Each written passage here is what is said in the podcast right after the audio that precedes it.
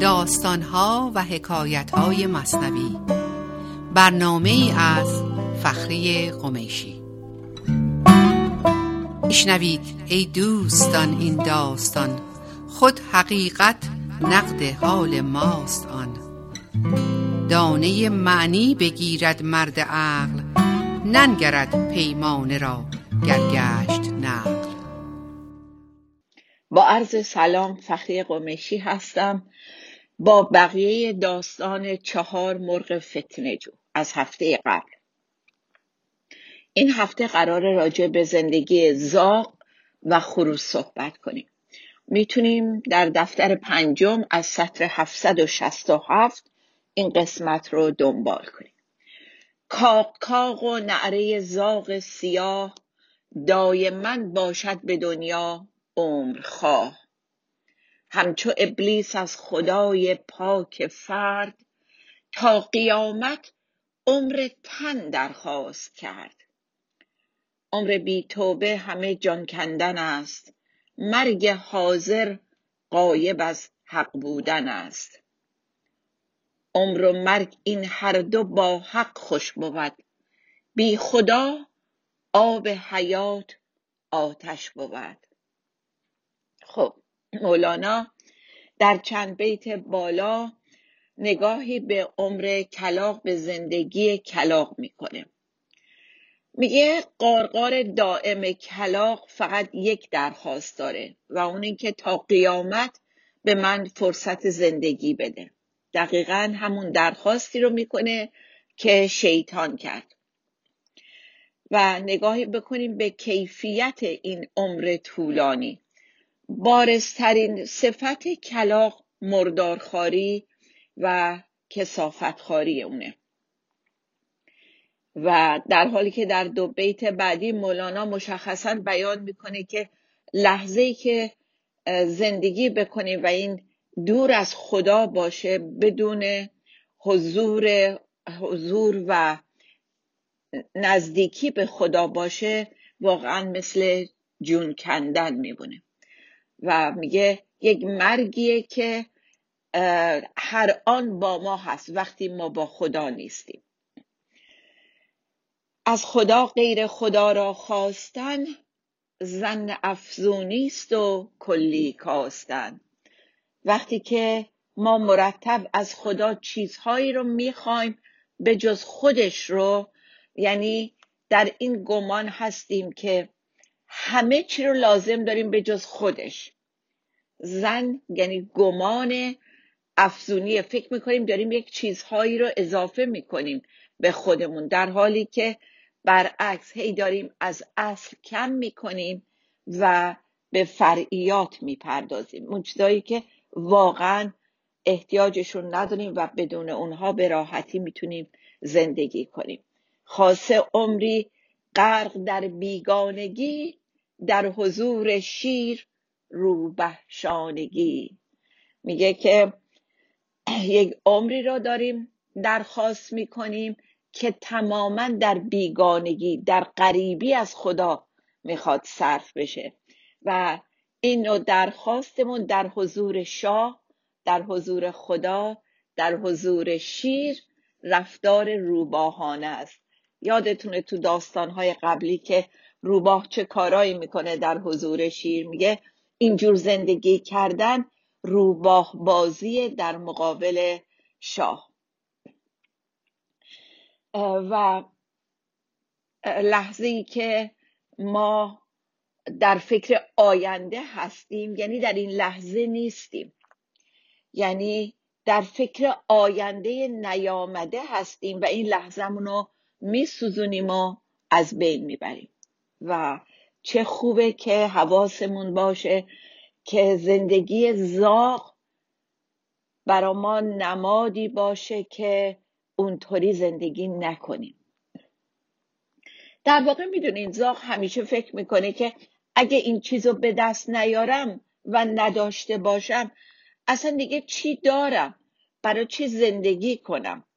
ما واقعا اینطوری نیست زندگی ما یه مثال خیلی ساده ای بزنم از همین رابطه خودمون با خودمون. من برای خودم میگم. وقتی مدرسه میریم همش تو فکرینیم که کی میشه مدرسه تموم بشه؟ مدرسه تموم میشه کی میشه دانشگاه برم و دانشگاه هم تموم بشه؟ بعد از اون میگیم حالا اگه من ازدواج نکنم چی میشه؟ می‌خوایم حتما وارد یک رابطه ای بشیم. خب اینا همه طبیعیه. ولی اینکه تا موقعی که اونو نداریم فکر می‌کنیم هیچی نداریم درست نیست. یعنی اون آینده نیامده میشه همه این لحظمون نکته اینه.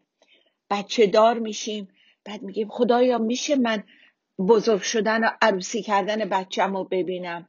از این مرحله هم میگذریم و به دست میاریم.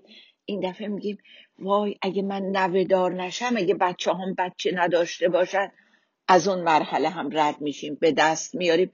دفعه میگیم فقط یه آرزو دارم عروسی تو رو ببینم به نومون میگیم. من فقط یه آرزو دارم اونم که عروسی تو رو ببینم.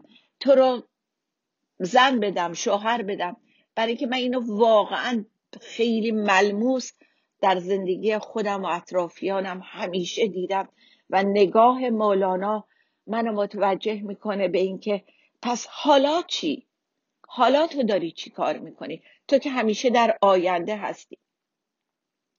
یه دو بیت از دفتر دوم دارم براتون صفحه 2445 پروردگار میگه به حالاتون نگاه بکنید. و مولانا همیشه از قول پروردگار در واقع با ما صحبت می‌کنه.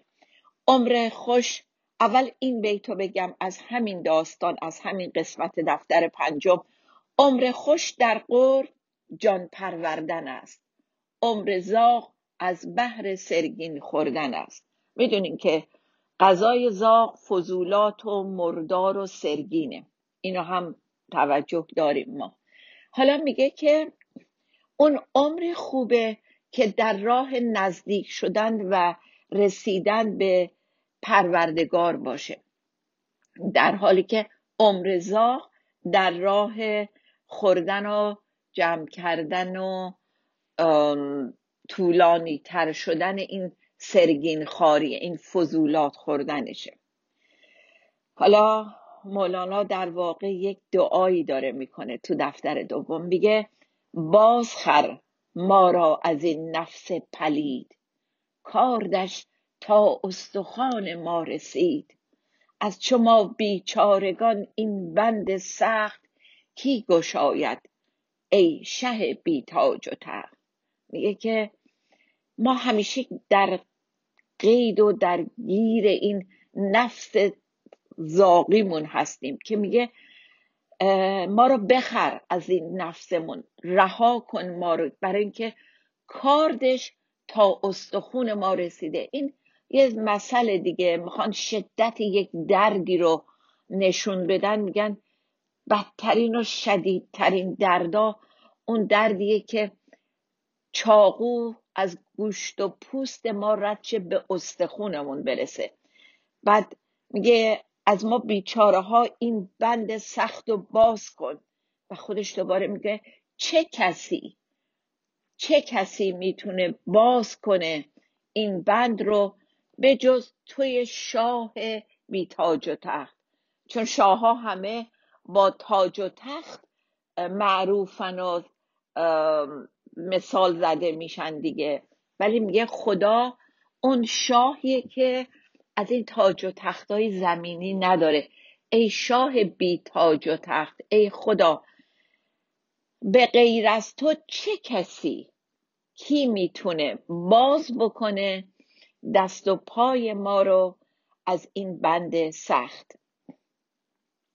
و باز دو بیت قشنگ دیگه بس دعاها کان زیان است و هلاک از کرم می نشنود. یزدان پاک. چقدر ما دعا می‌کنیم که اون دعاها باعث هلاکت ما می‌شده.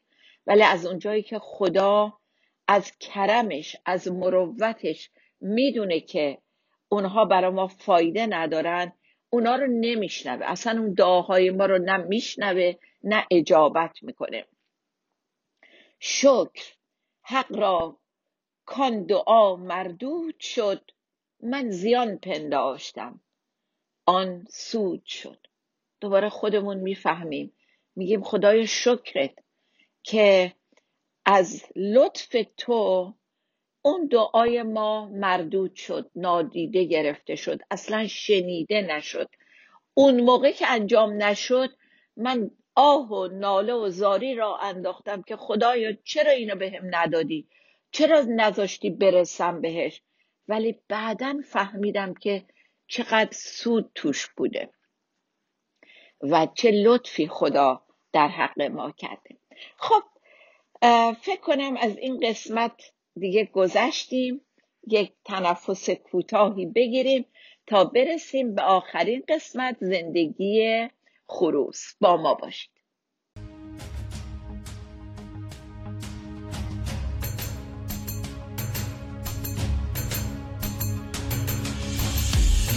شب بیرون زدم رفتم پی میخاریم. تا در میخانه رفتم در پی دلداریم. دوش دیدم در میخانه صف است از عاشقان. ای خدا ناخورد می من به شما رسیدم. یارب آخر زدم عشق تو دیوانه شدم بی خود از خود شدم و راهی میخانه شدم. آنقدر باده بنوشم که شبم مست و خراب. نه دگر دوست شناسم نه دگر جام شراب.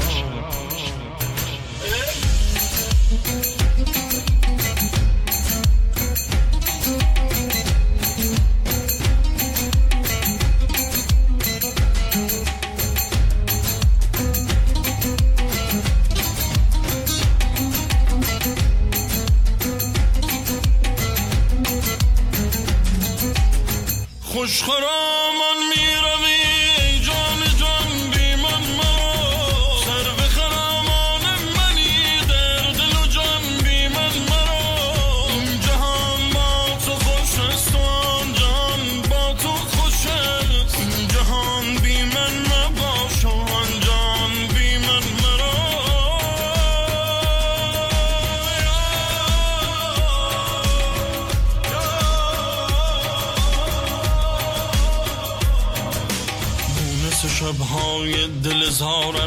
که تو شدی همه دار و ندارم یارب یارب یارب یارب مرهم قلب و دل بیقرارم ای که تو شدی همه دار و ندارم یارب یارب یارب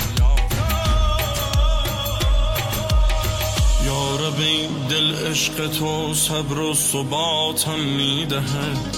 عطر تو وقت سهر از غصه نجاتم می‌دهد. یارب امشب برایم نم باران بنویس. دو سه شب پرسه زدن توی خیابان بنویس. یارب امشب برایم نم باران بنویس. خوش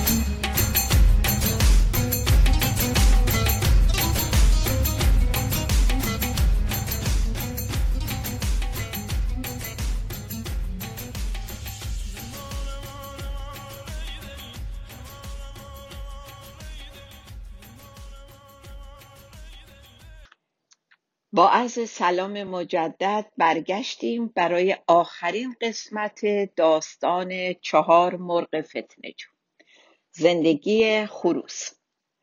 خروس سمبل و نماد شهوت جنسی. کلا شهوت یعنی زیاده خواهی در هر امری. ولی در این قسمت مولانا مستقیما اشاره داره به شهوت جنسی که از نماد زندگی خروس هستش. و مولانا در اینجا می‌خواد ما رو ببره به یک نگاه بسیار جالب که حالا با این بیت های بعدی متوجهش میشیم.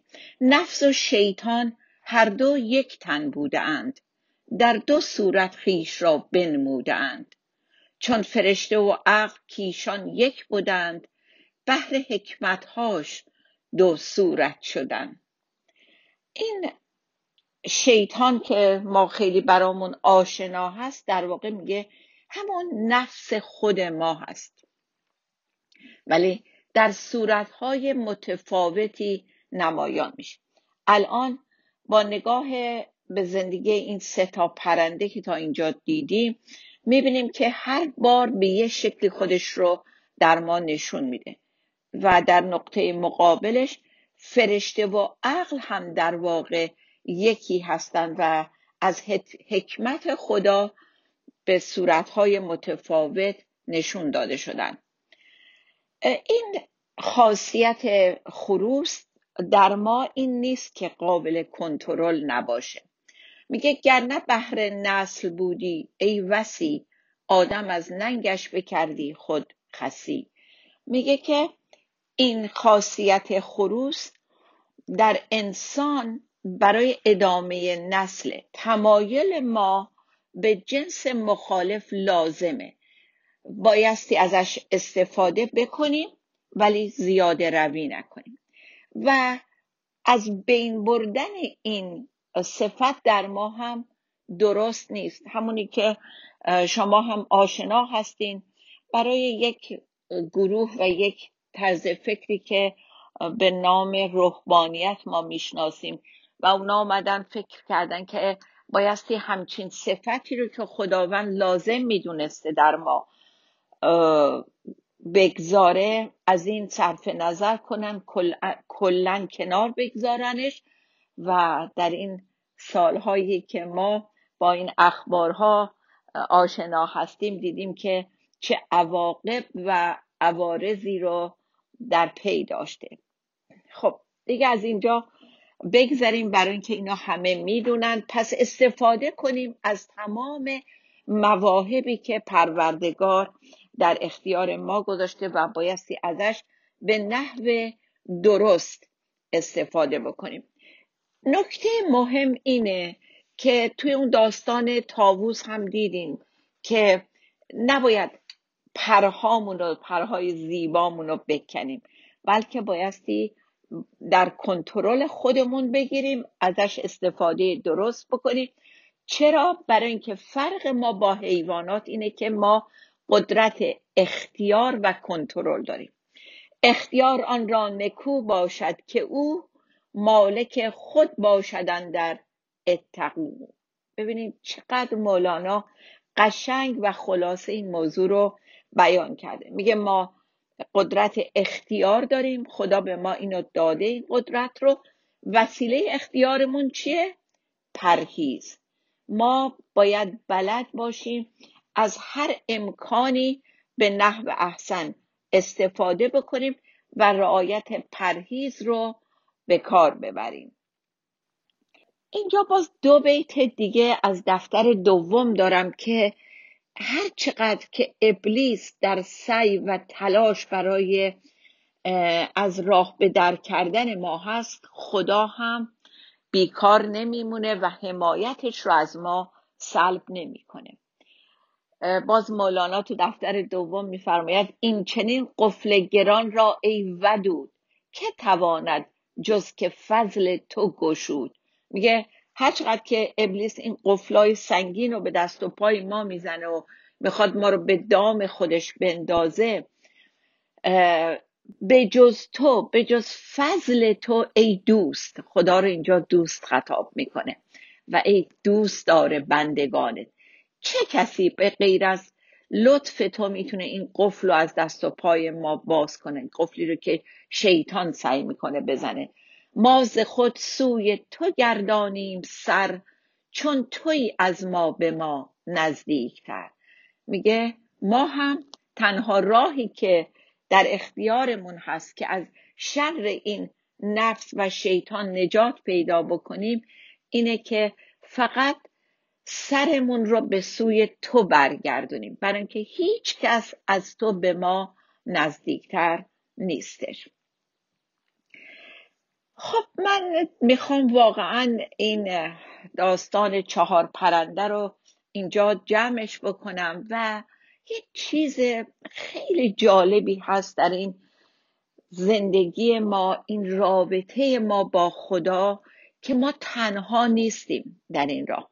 هر چقدر شیطان سعی بکنه هر چقدر زنجیرهای کلفت با خودش حمل بکنه برای زدن به دست و پای ما ما هم خدا رو داریم و لطف خدا.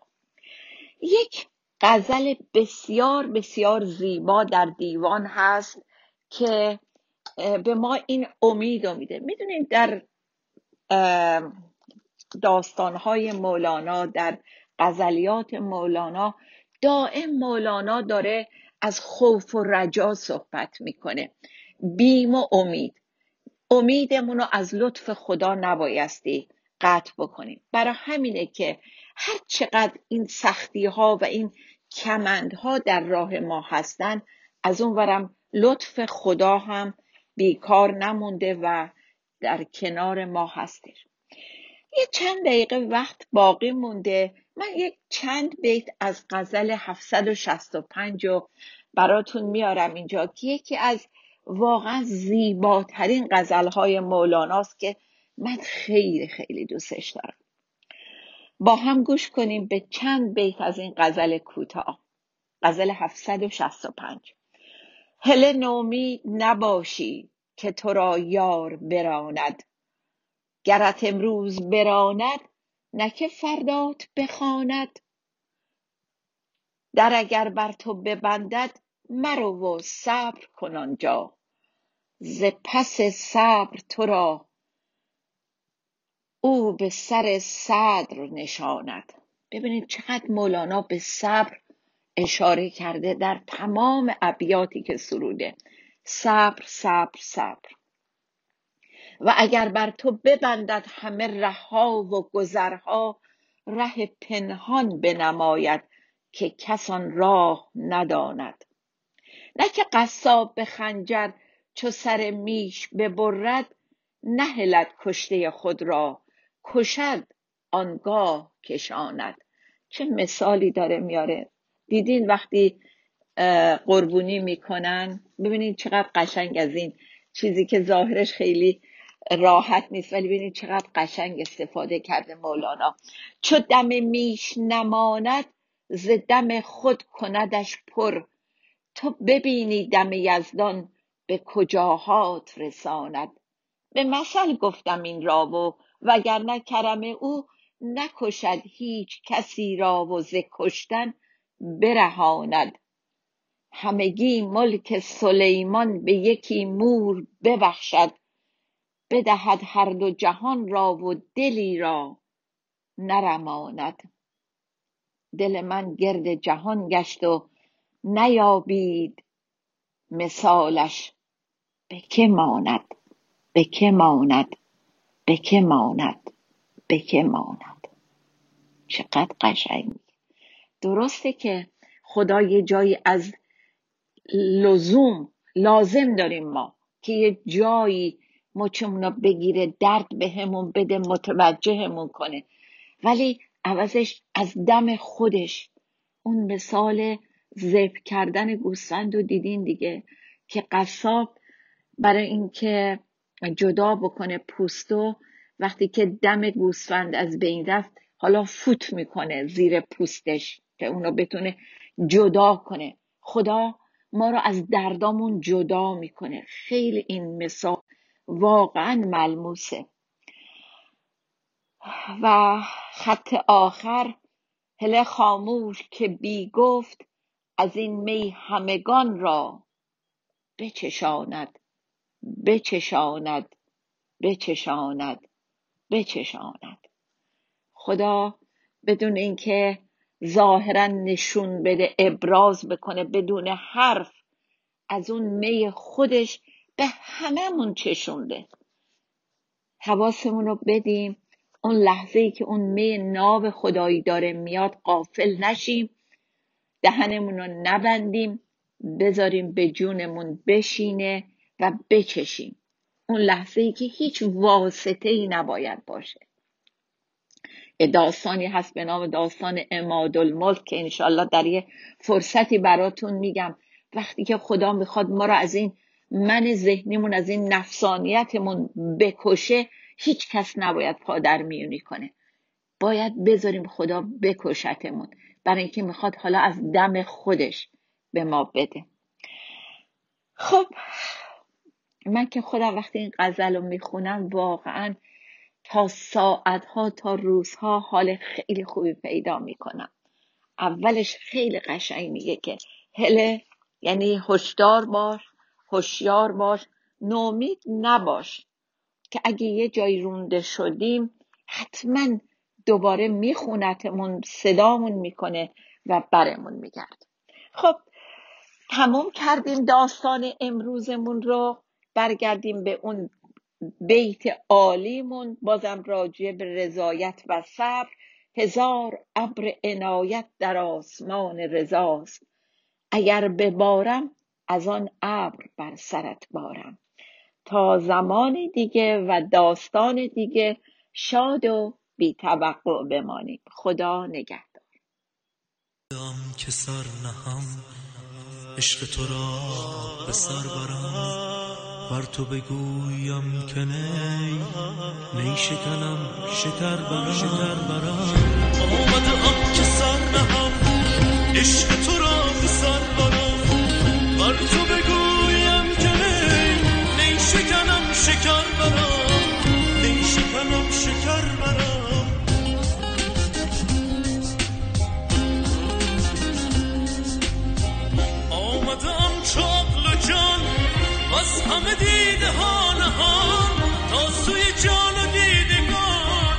مشعله نظر برم مشعله نظر برم